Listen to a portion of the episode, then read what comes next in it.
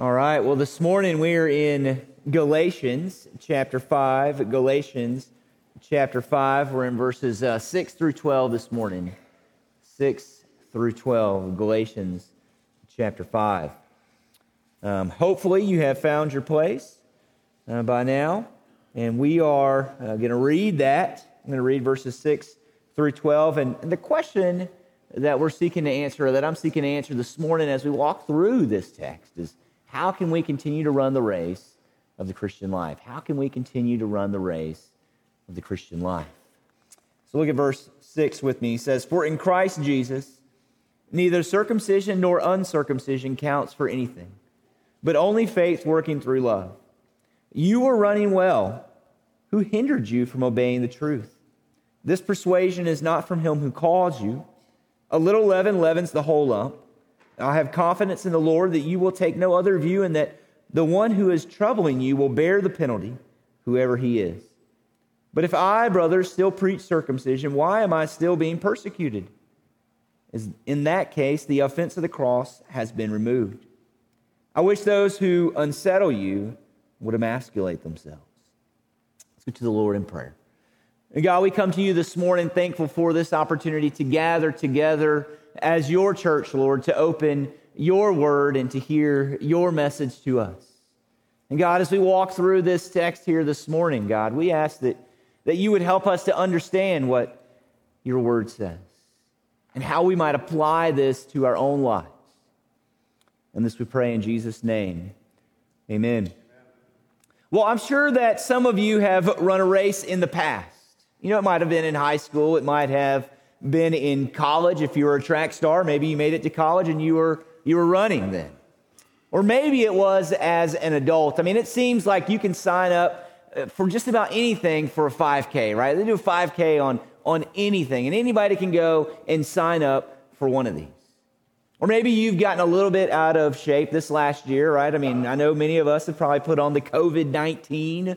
Um, you know, you say they got the freshman 15 when you begin college. Uh, there was the COVID 19. I myself got into too many Oreos over the last year. And so maybe you're like that and, and you're on a health kick this year, and it is your goal this year to get in shape, and it's your goal to run a 5K. This is how you've decided that you are going to get in shape. And a 5K is, is a great goal to have. It is it's short enough that you can complete it but it is just long enough, if you want to run all of it, that you have to do some sort of training program. And they've got a lot of different training programs out there for 5Ks. And, and one, of, one of the ones that a lot of people sign up for is Couch to 5K. And, and it is what the name implies, right? It will literally take you from sitting on the couch to running a 5K in uh, you know, some determined amount of time, whatever determined amount of time it is that you want this program to be and it's one it's a great program. But even though you might have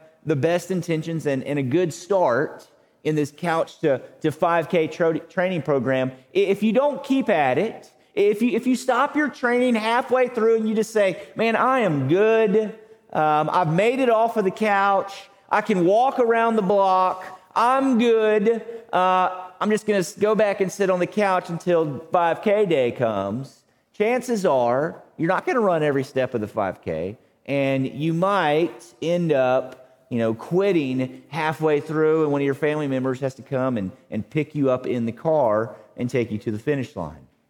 And that's the same when it comes to the race of the Christian life. Right? You might have good intentions. You might have a good start. But if you don't keep at it, you aren't going to finish strong, and you might not finish well at all. I'm sure that, that many of you have have seen this maybe in your life or the life of others. Somewhere along the way, something happens that hinders you from, from running the race of the Christian life. You know, the opposition beats you down with, with persecution. Your affections drift from Jesus to the things of the world. Your sinful nature wins out and you begin to succumb to temptation. And Jesus, he was, he was familiar with this, with, with those who started well but didn't finish well. And in Matthew chapter 13, starting in verse 18, Jesus, he, he begins to expound on this parable that he told at the beginning of the chapter. And maybe you've read through that. It's the parable of the four different seeds, it's sown in four different kinds of, of soil. And one was sown on the path, but, but this seed, it didn't, it didn't even have a chance to take root, right? Satan came and, and he snatched this away. Another was sown on the rocky ground, and another was sown among the thorns. And both of these seeds, they, they took root and they, and they sprung up, but, but not for long. Tribulation and persecution killed the one in the rocky soil because its roots didn't go deep enough to withstand it. And, and the one that was sown among the thorns, well, the cares of the world ended up choking that one out.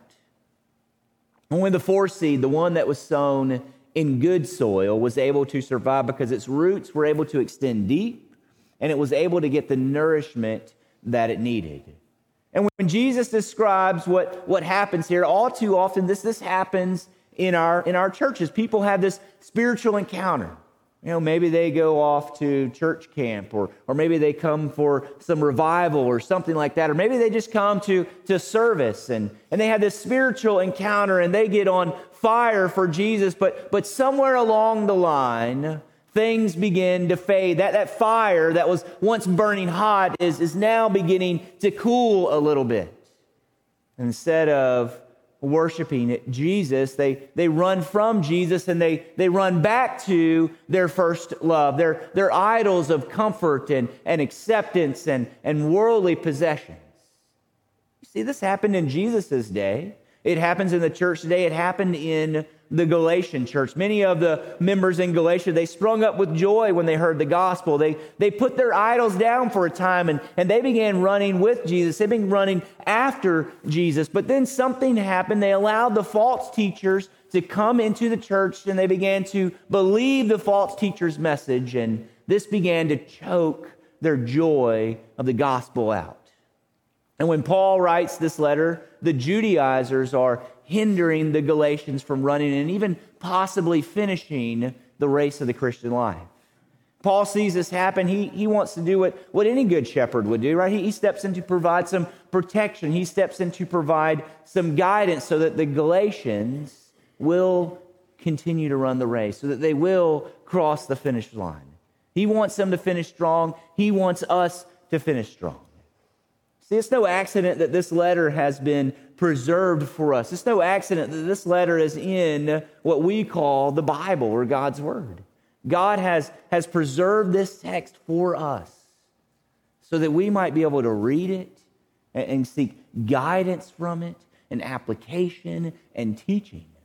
That's exactly what we see here today. I believe this section tells us how we can finish the race of the Christian life. And so the big question for today is how can we continue to run so that we finish well?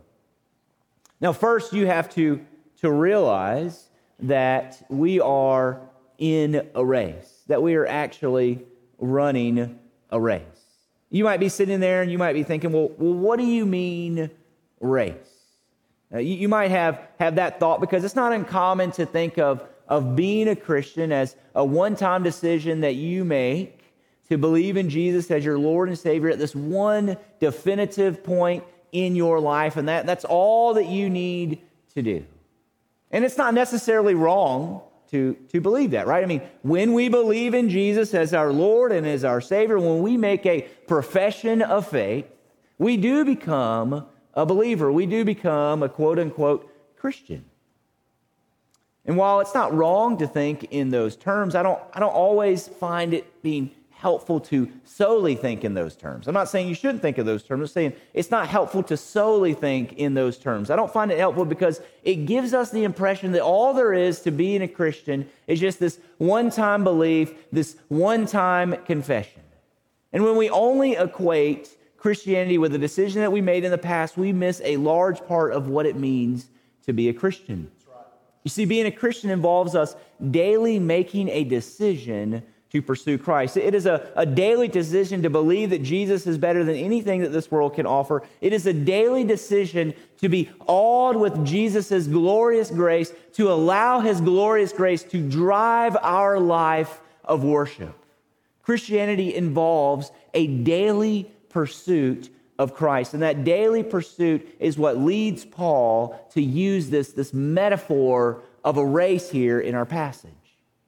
You see, if you know anything about a race, you know that, that making a decision to sign up for a race is just the beginning.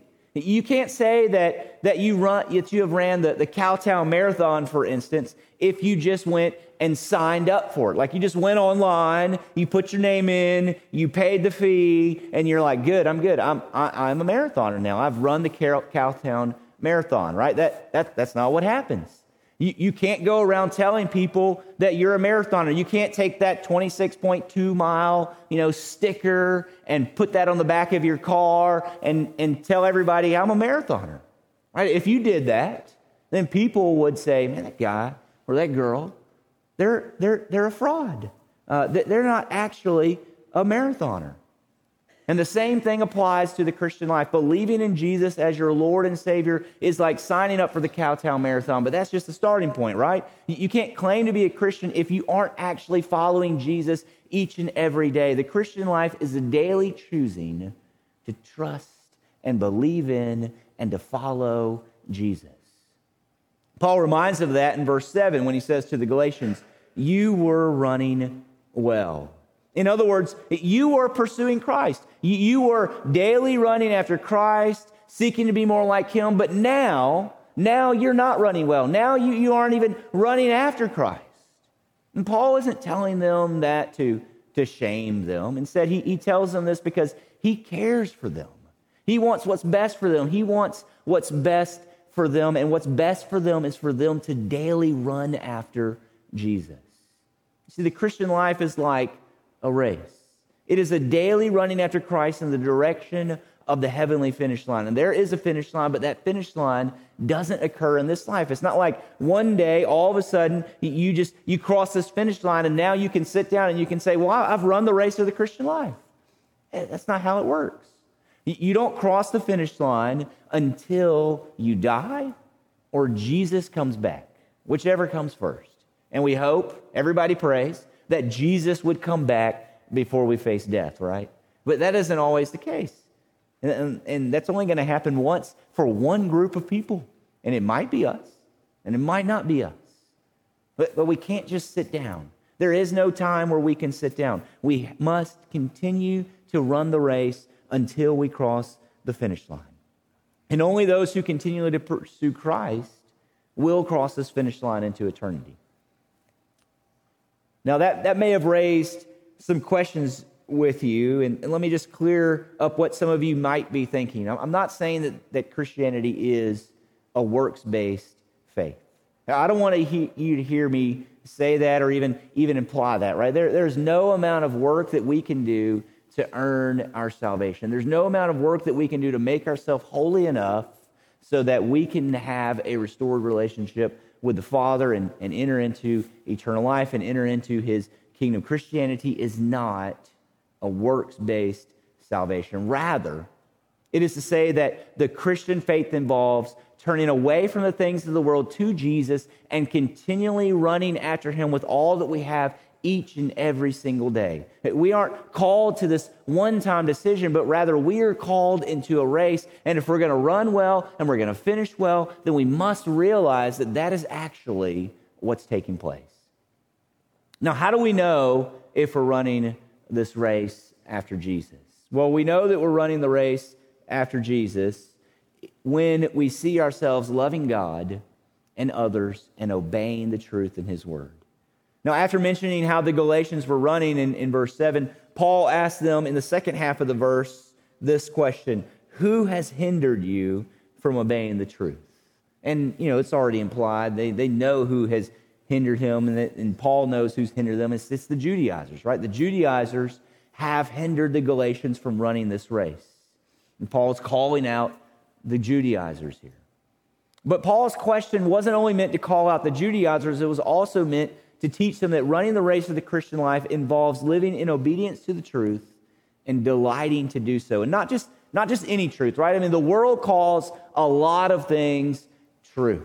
You can go on the internet, you can pull up some sort of talk show, and you can see people saying this is truth and that's truth, and truth is relative, and your truth is your truth, and my truth is my truth, and all of this stuff, right? I mean, there's just all this talk about whose truth is the right truth and everybody's truth is the right truth. And if everybody's truth is the right truth, then nobody's truth can be the right truth. but you get what I'm saying. But we have some objective truth. We have objective truth, and it's found in God's Word. The true truth is found in God's Word. And that tells us that Christians know they are running the race of the Christian life when they see themselves obeying God's Word, when they see themselves obeying the truth that's found in God's Word.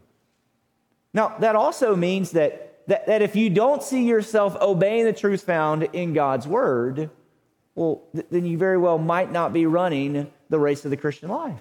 You might need to ask yourself, am I really in this race or do I, am I just like that person who signed up for the Cowtown Marathon is calling themselves a marathoner who's actually never run a marathon or never even ran a race at all? Am I that guy or am I really in the race?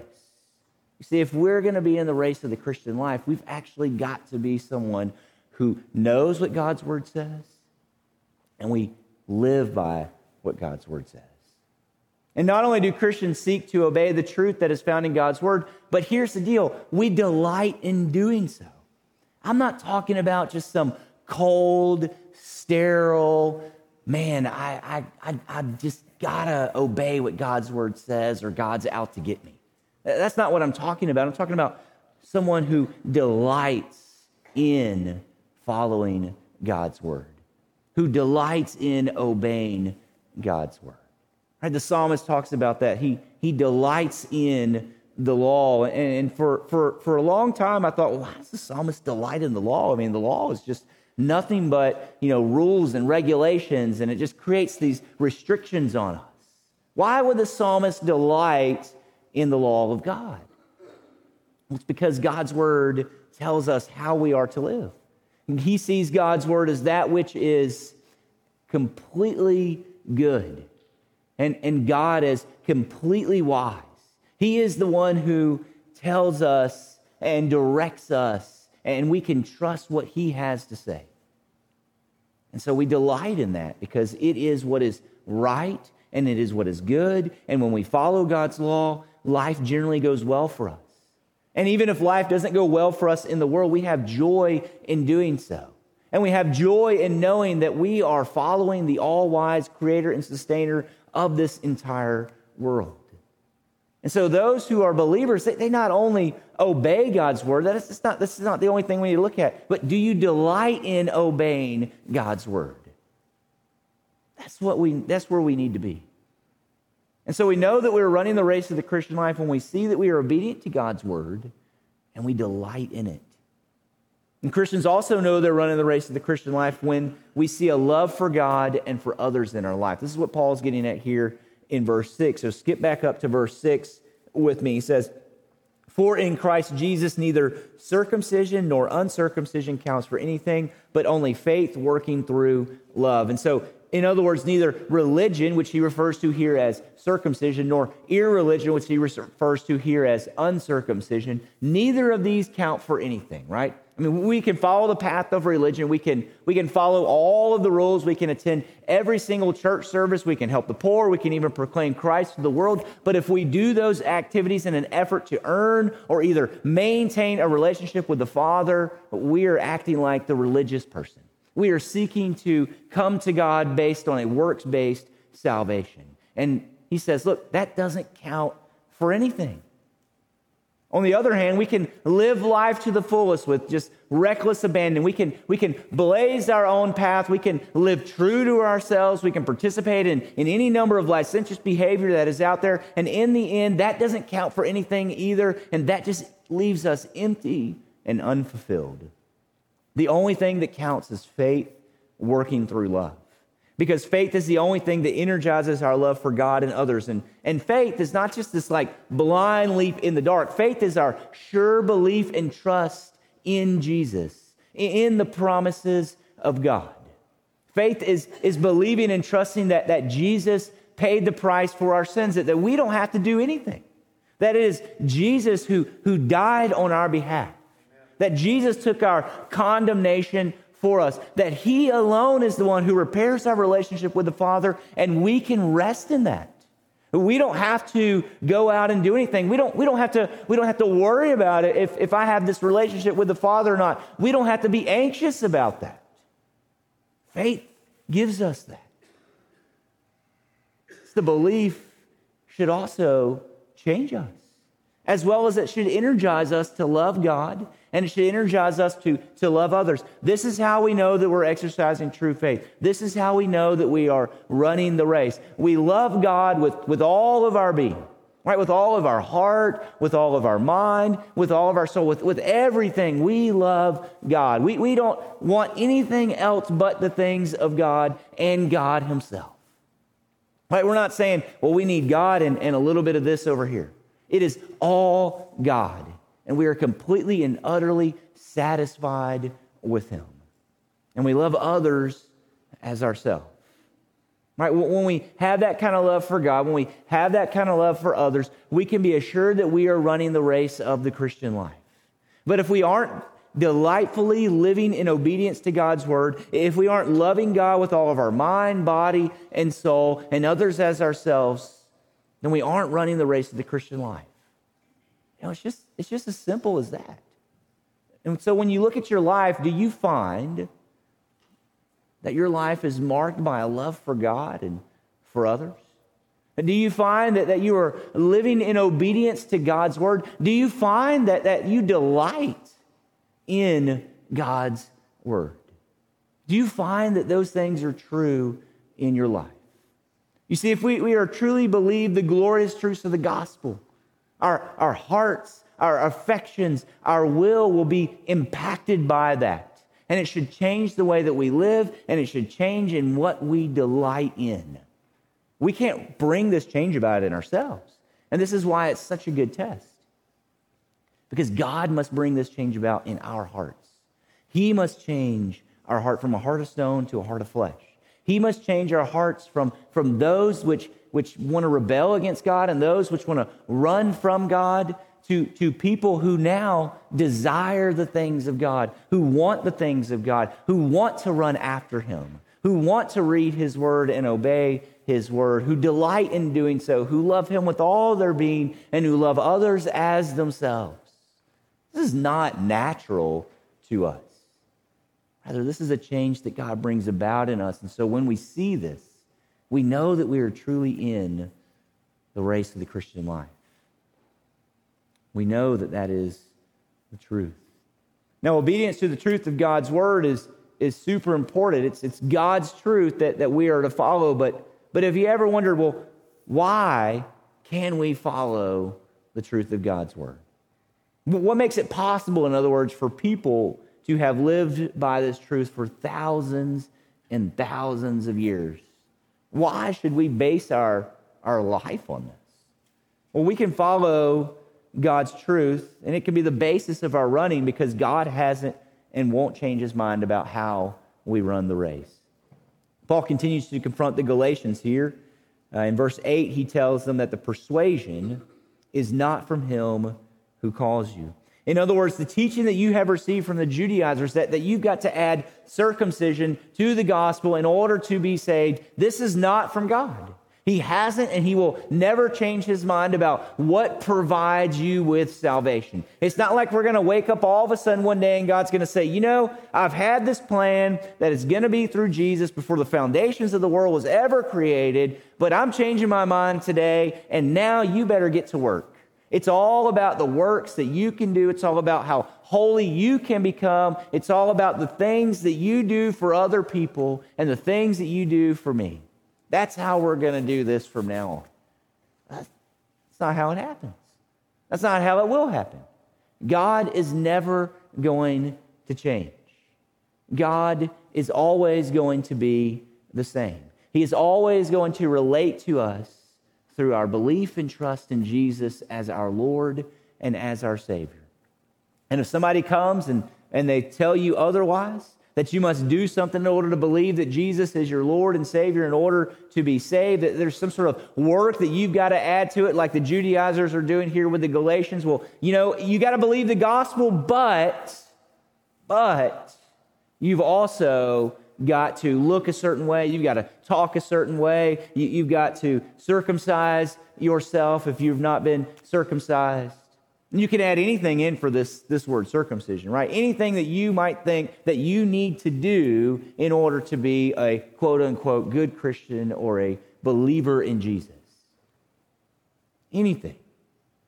If somebody comes and they say, you need to believe plus this, then we need to run from those people instead of running alongside of them which tells us that one of the major ways we continue to run the race of the Christian life is by running from and by removing false teachers. Starting in verse 9, Paul essentially tells them this when he says, A little leaven leavens the whole lump. I have confidence in the Lord that you will take no other view, and the one who is troubling you will bear the penalty, whoever he is. Now, I'm not a baker. My wife does all the baking in our family. Uh, but, but it's my understanding that, that if you put some sort of leavening agent in there, then, you know, the whole lump is going to be leavened. Even if you just put a little bit, right? You can't just, you can't just put a little bit and expect it not to leaven. Right? And if you don't want it to leaven, then, then you've got to take out the entire bit of leavening agent. There's no getting around it. That's just, that's just how it works. And that's the same with false teachers. If you allow them in, they are going to end up affecting the whole church. There's, there's no way to avoid it. It's going to happen, which means that we shouldn't naively believe that we can just sit underneath false teaching and we can take some of the truth from that person and we can discard that which is not true. Right? We should not kid ourselves because false teachers are sneaky, false teachers are slick. They can, they can come up with all kind of different ways to twist the truth and to twist God's word so that it sounds what is right. And the next thing you know, you're sitting under this person and you know, man, they don't always get it right. But, but they say some really good things and they inspire me. And so I'm going to continue to listen to them. I'm going to continue to watch them. I'm going to continue to read books by them. And next thing you know, you're, you're parroting some of the things that they say that, that's false. You're taking some of the things that they say that's false and you begin to apply that to your own life. And you begin to believe that. and you begin to, to tell that to other people. You see, there's no way that, that we can sit underneath false teaching and not allow it to affect us. Or there's no way that we can allow false teachers to continue in the church without it affecting the entire church. It's just going to happen that way. There's no getting around it. We're all going to be affected one way or another if false teachers continue in the church, which means that if we want to continue to run the race of the Christian life, the race that we have been called to run, we must run from false teachers and we must remove them from the fellowship. That's what you have to do with leaven. If, if you don't want the bread to, to rise, right, you, you have to get rid of it. And that's what you have to do with false teachers. If you're going to continue to run the race of the Christian life, you have to remove them. So that you don't believe that this is just this what if conversation, like, okay, I hear what you're saying.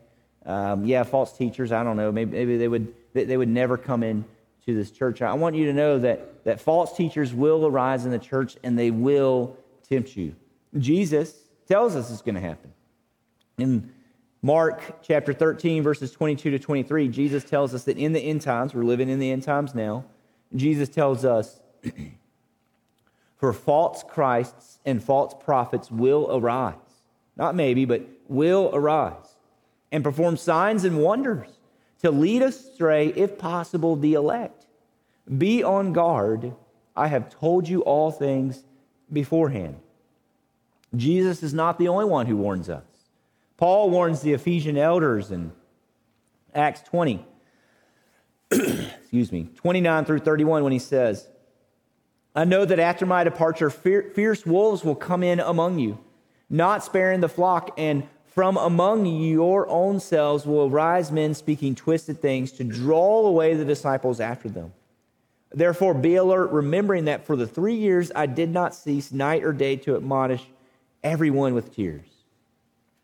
Peter, another apostle, he reveals that false teachers will come when he says in 2 Peter 2 1, but false prophets also arose among the people, just as there will be false teachers among you, who will secretly bring in destructive heresies, even denying the master who bought them, bringing upon themselves swift destruction.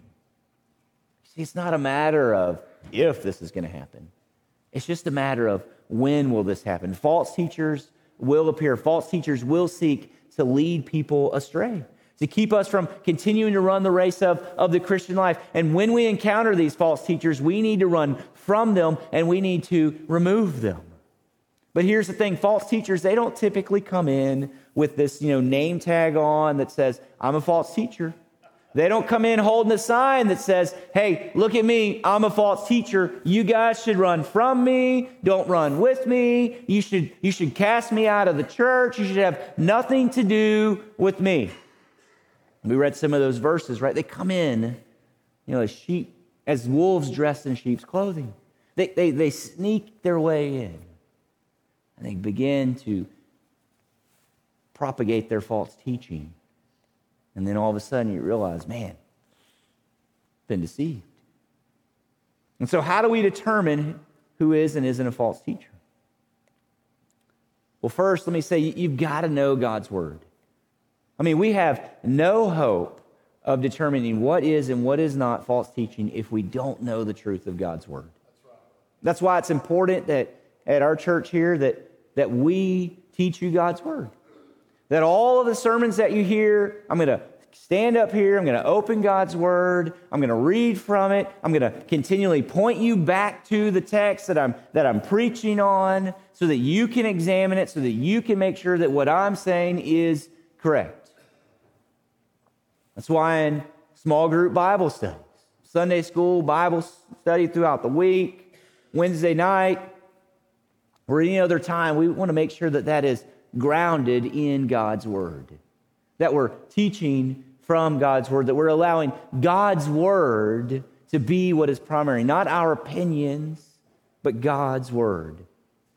That's why we ask for you to bring a copy of God's Word to the service with you. Whether that be, you know, a physical copy or on your phone or iPad or whatever you got. And that's why we also encourage you to have personal times of Bible study, right? And personal times of devotion. We know that God's word is what we have to know. And we, we know that God's word is what protects us from false teaching. But in order for we to be protected from false teaching, we have to know God's word. And so imagine how difficult it will be for a false teacher to gain a foothold in this church and, and in your life if if every time you came to the service or every time you came to a Bible study, you, you brought God's word with you, you opened it, you followed along with it. Then you went home and you meditated on God's word. And, and then when you were in Bible study, you had God's word open. And then you, you, you, you went and met with people throughout the week, or you came on Wednesday nights for our time of Bible study where we're diving deeper into the text that we're looking at here on Sunday mornings. I mean, imagine having personal devotions each and every day, at least several times throughout the week, and you're reading through God's Word. It'd be pretty hard for a false teacher to come in and to start propagating false teaching because we would know what God's Word says. See, we, we don't want to just imagine that. We want that to happen here at this church. We want this church to be a disciple making church, a, a church that that, that is full of disciples who are making disciples. And the only way that we're going to be able to do that is with God's word. We can't do that with our own opinions. We can't do that with our own stories. We have to do that with God's word because we are making disciples of Christ. And that's what we need to be about the business of doing. But we can only be about the business of doing that. We can only be about the business of protecting ourselves and others from false teachers if we know God's word. Another way in which we can determine who is and isn't a false teacher is by watching a teacher's life. Jesus says in Matthew chapter 7, verses 15 through 20 Beware of false prophets who come to you in sheep's clothing, but inwardly are ravenous wolves. You will recognize them by their fruits. Are grapes gathered from thorn bushes or figs from thistles? So every healthy tree bears good fruit but the diseased tree bears bad fruit. A healthy tree cannot bear bad fruit, nor can a diseased tree bear good fruit. Every tree that does not bear good fruit is cut down and thrown into the fire. Thus you recognize them by their fruits.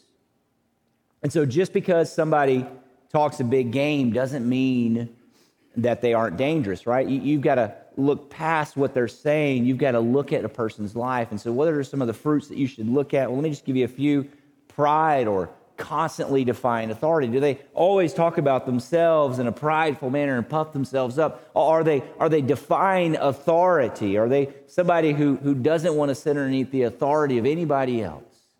You know, is this person a person who is given to sensual sins? Or are they greedy for money or material gain? Do they, are they argumentative or they desire to, to stir things up to create disunity?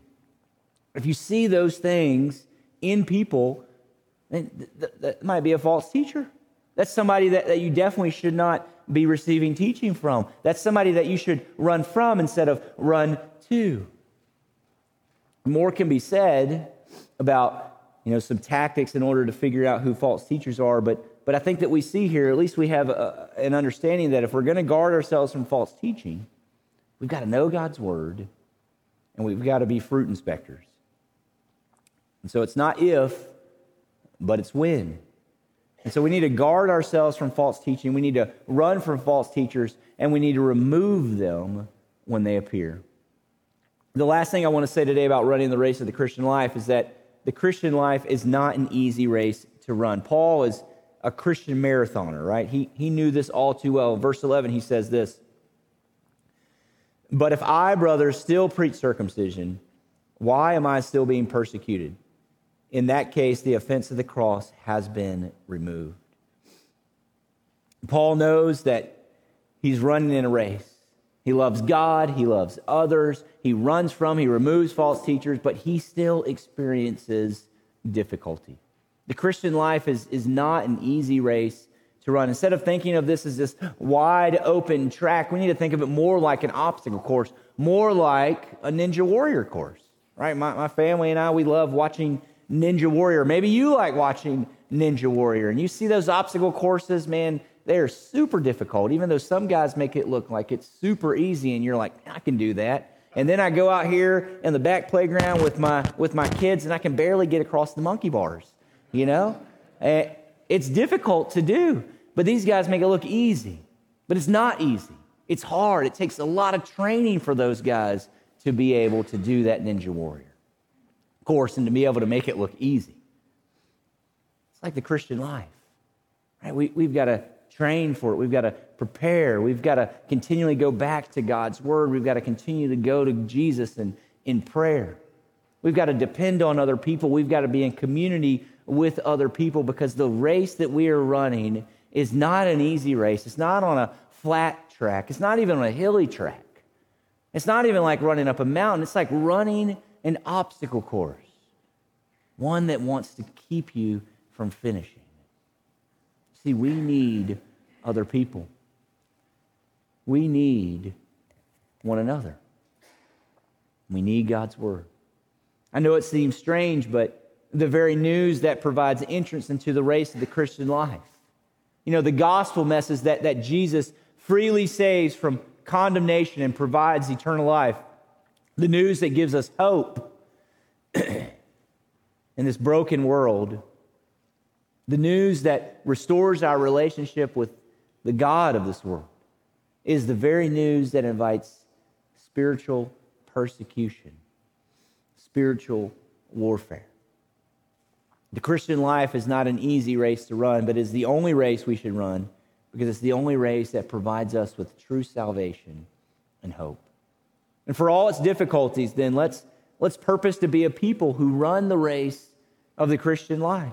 Uh, let's call others to, to join in and run this race with us.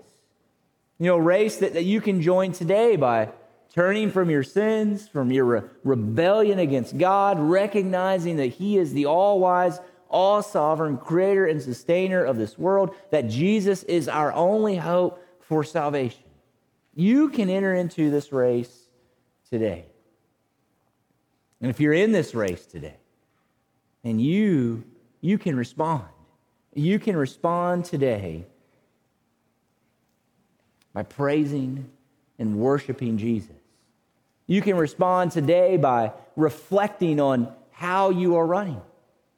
You can respond today by worshiping the Savior who has provided you with salvation.